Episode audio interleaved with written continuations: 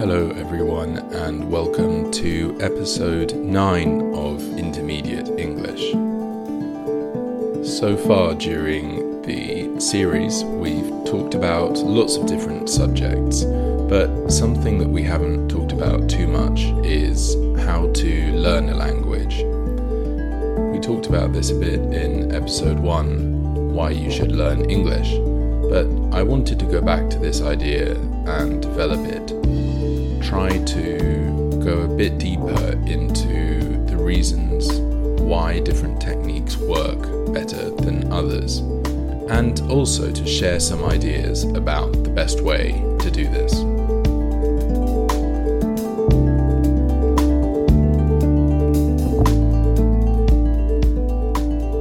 First, there are lots of different approaches to learning a language, and languages used to be taught and learnt in a very different way from the way that they are today or the ways that they are today. That's true in the UK, and I think it's also true around the world. The way of teaching languages that was popular until really the, the middle of the 20th century is called the grammar translation method. This method comes from the way that ancient languages were taught, specifically ancient Greek and Latin, two languages that were really important in Europe uh, for the past couple of thousand years, allowing people from different backgrounds to communicate with each other. Latin was a language that was used by scholars to communicate with each other, to write letters to each other, and all of the great texts of the ancient world were written in either ancient Greek or Latin. So, in a way, Latin was the original global language before English, and it played um, a sort of role that English plays now, for example, in universities.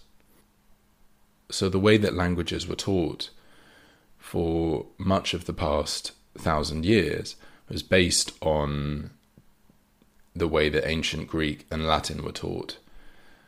And for understanding those, well, firstly, they were primarily written languages, they weren't spoken languages, or at least they weren't spoken for the past millennium and a half. The way that they were taught really influenced the way that other foreign languages were taught so, grammar was the method by which languages were learned, and translation was the ultimate goal of learning the language to be able to translate from the foreign language into your own. So, that's why it was called the grammar translation method. First, you would learn a grammatical feature, then, you would use that grammatical feature to practice translation into English or into your native language. And finally, you could show off your skills by reversing that and translating from your native language into the foreign language, which is also called the target language. And this was a popular method well into the 20th century. In fact, it's still taught today around the world and it really influences the way that foreign languages are taught. Let me explain why I think that this is not the best way to teach a foreign language. The issue is that it focuses entirely on written texts and mainly on the skill of reading and not even that much on writing. That just isn't a realistic way to learn a language and then use a language. For example, it doesn't really help you when you travel to another country if you're just an expert in translating written texts. It doesn't help you to speak to people and it doesn't help you to express yourself. It also changes the way that you think about the language. For example, it means that you categorize the foreign language according to grammar, not according to the things that you want to express. I'll explain a little bit more about what I mean by that. I think that the best approach is one which is based on communication, and that means using all four skills reading, writing, listening, and speaking. And instead of organizing the language in your brain according to grammar, you should organize it according to realistic communicative goals. For example, at the more basic end, you could organize your study around going to a restaurant or describing what you did yesterday, for example. Those would be topics you could learn. And a more advanced topic could be presenting your view on global warming, environmental challenges, or perhaps explaining your religious beliefs. These are all things that might happen in everyday life when you're communicating with someone in English. That doesn't mean that grammar isn't important. It just means that you should learn grammar as a way of achieving these goals rather than organizing your entire learning of English around grammatical features.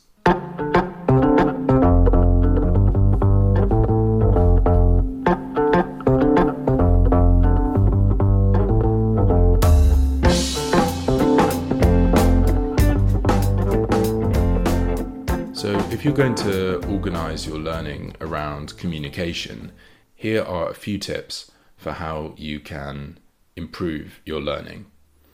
The first one is that you should try to immerse yourself in English. That means practicing every day for a short period. That's a lot more successful than doing one long session of English once a week. So 30 minutes a day would be a lot better than five hours every Saturday, for example.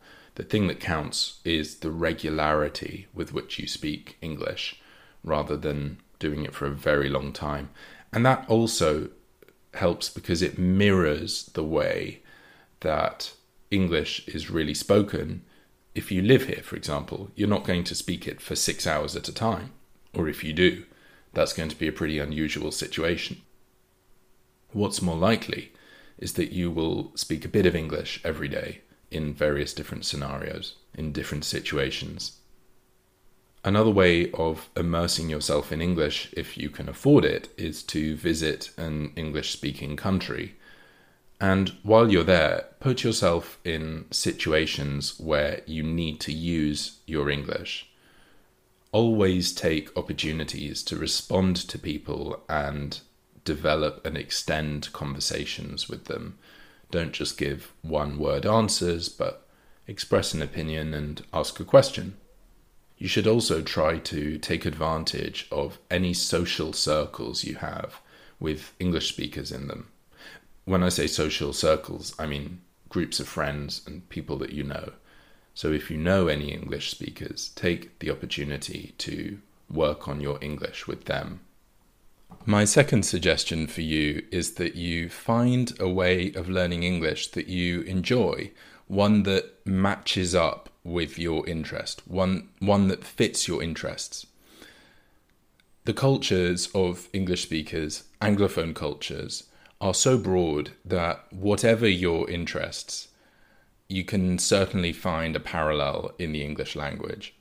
I think it's really important to engage with something that interests you because this makes the work effortless. You don't really notice that you're working on the language. If you're not aware that you're learning, then you might actually be learning really well. This is an approach to language that's often called content based. That means it's focused on the content, on the material, and it means that you're using the language to find out about other things rather than directly studying the language, which can be pretty dull.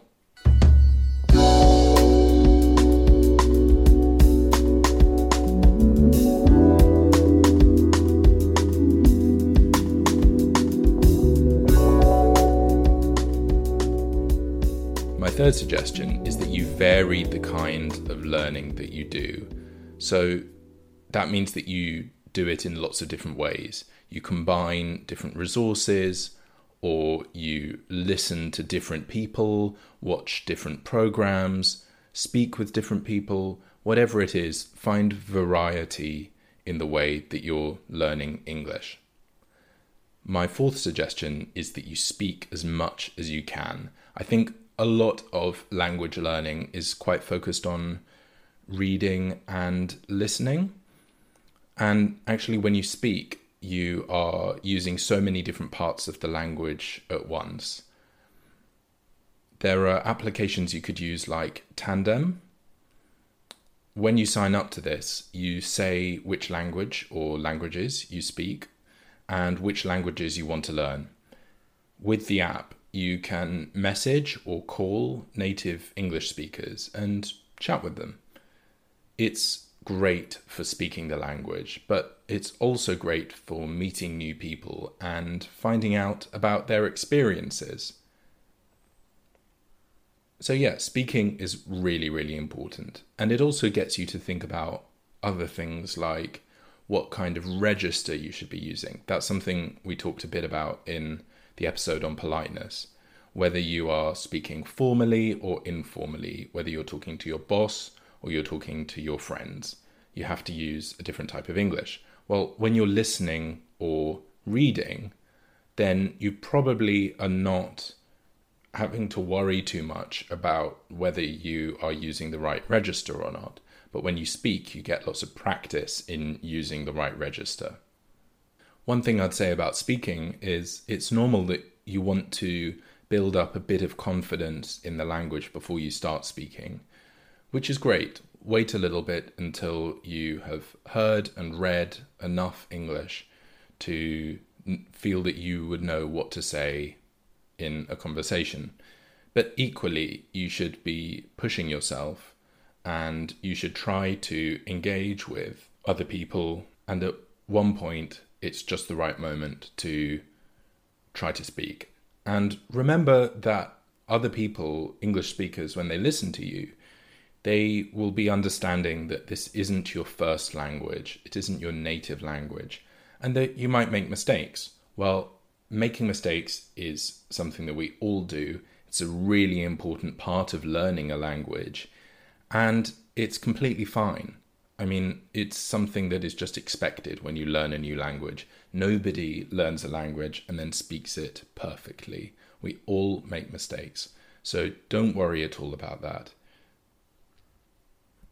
My final suggestion is that you should make sure that the language input is at the right level. What input means is the language that you are reading or listening to. This means two things. Firstly, it should be at the right level in terms of something that you find engaging and not too childish or too patronizing. For this reason, children's books might not be the best thing to start with. Secondly, you should make sure that the input is at the right linguistic level. So that means that if you're struggling to understand anything, then it's probably too complex for you. Equally, if you understand everything, then it might be too easy for you. And it's time for you to move on to a different resource which is going to challenge you more. Remember that more complex versions of English aren't always the more formal versions. In fact, often the hardest thing can be understanding someone who is speaking colloquially or perhaps with a strong accent that you aren't familiar with. So that means if you're trying to challenge yourself, you could do things like watching comedians or different kinds of films or series in English. That's because comedy can be something that's quite challenging to appreciate in another language. So if you're able to get your head around English comedy, uh, British comedy, when we say get your head around, it means to understand. If you're able to get your head around British comedy or American or English speaking comedy, then you're really grasping the language and speaking it and understanding it at a high level. And I think that's a really important step to go through to become an advanced English speaker.